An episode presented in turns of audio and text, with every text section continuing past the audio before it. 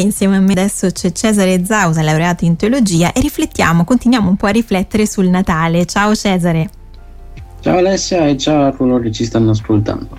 Allora, dicevamo riflettiamo sul Natale, lo facciamo a partire da un testo, dici di più.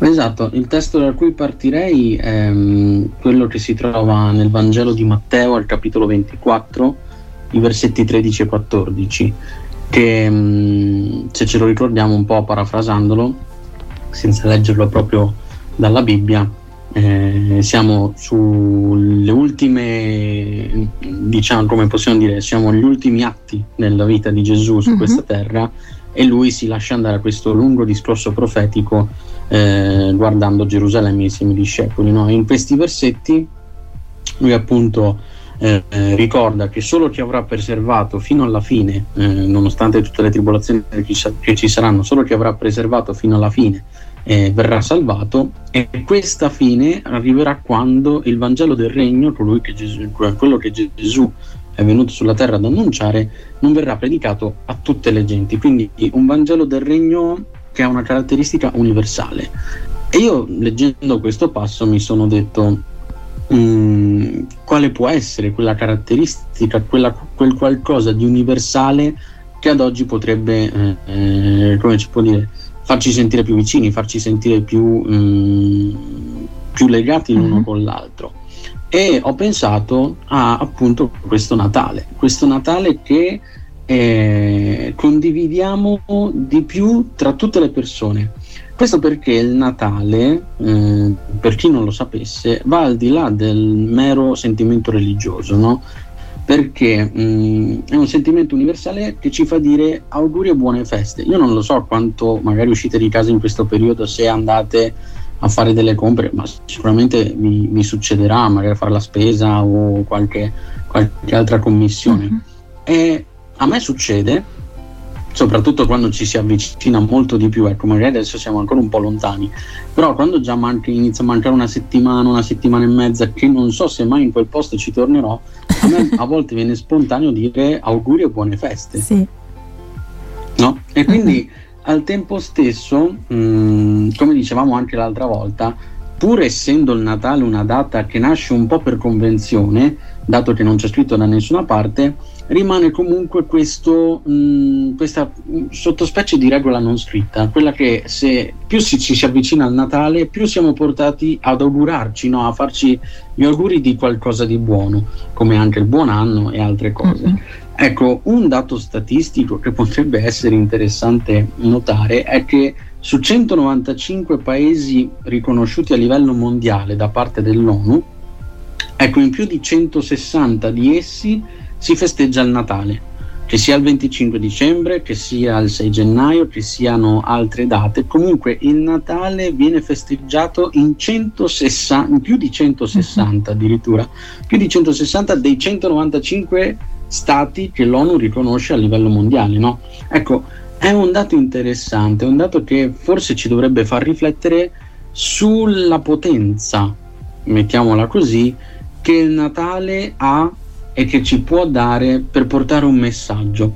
Certo. Ecco, quale messaggio forse ne, ne, affronteremo ecco, se restate con noi lo scopriremo nella seconda ecco, parte. perché è importante poi sicuramente non soffermarsi diciamo, sulle cose eh, proprio della festa che poi a volte ha perso un po' il suo significato cristiano, però ecco un messaggio importante quello che ci trasmette il Natale. E sono Alessia Calvagno, sono insieme a Cesare Zausa, laureato in teologia. Stiamo eh, riflettendo sul Natale, una seconda tappa che stiamo facendo insieme, Nicolò, e oggi stiamo un po' riflettendo sull'universalità di questa festa che eh, abbiamo visto, insomma, viene poi festeggiata in tantissimi eh, paesi in tutto il mondo e ci unisce ecco non solo per questo poi Cesare.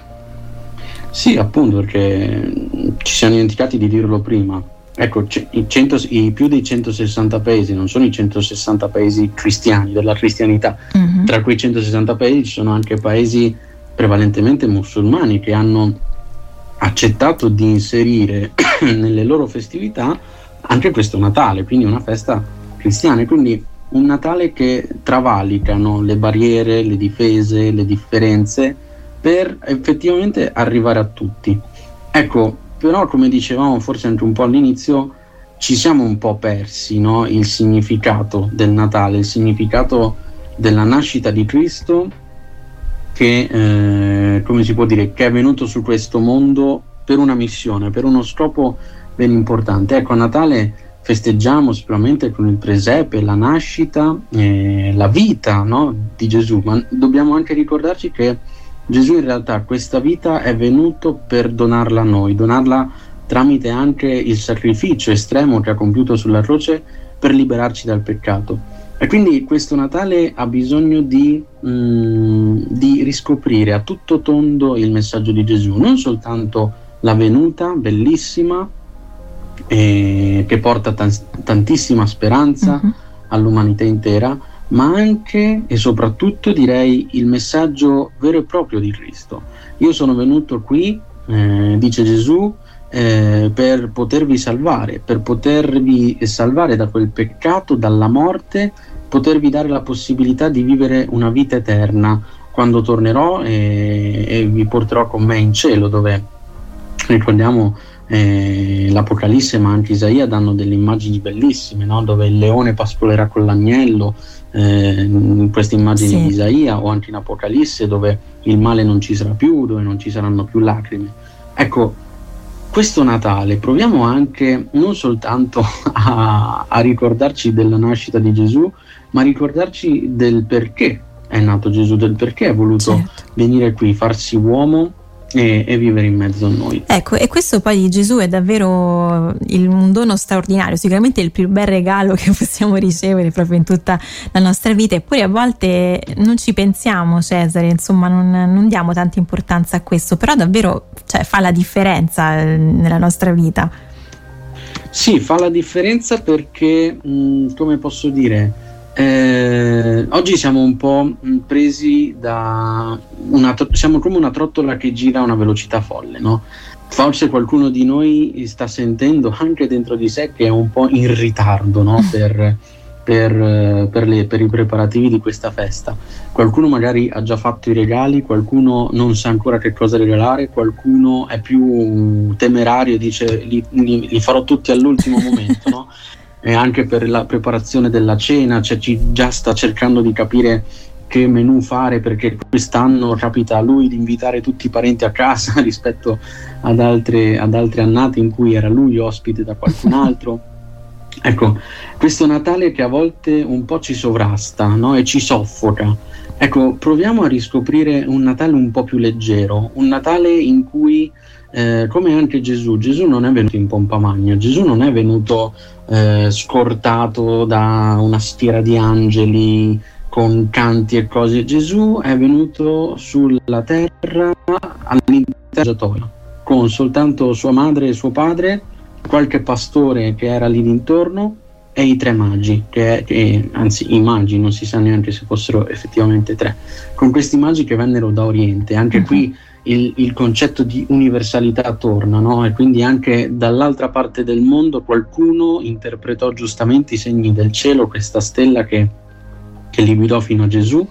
Ecco, cerchiamo di riscoprire anche la bellezza della semplicità, la bellezza del semplicemente siamo contenti perché stiamo insieme, siamo contenti perché nonostante le diverse difficoltà, le vite che, che, viviamo tutti quanti, gli impegni che abbiamo, riusciamo anche a prendere questo Natale per lasciare tutto un po' fuori e vivere un momento insieme, fraterno, comunitario, universale.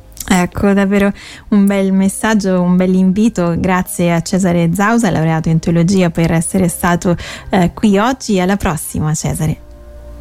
Buon proseguimento a voi, alla prossima. Grazie.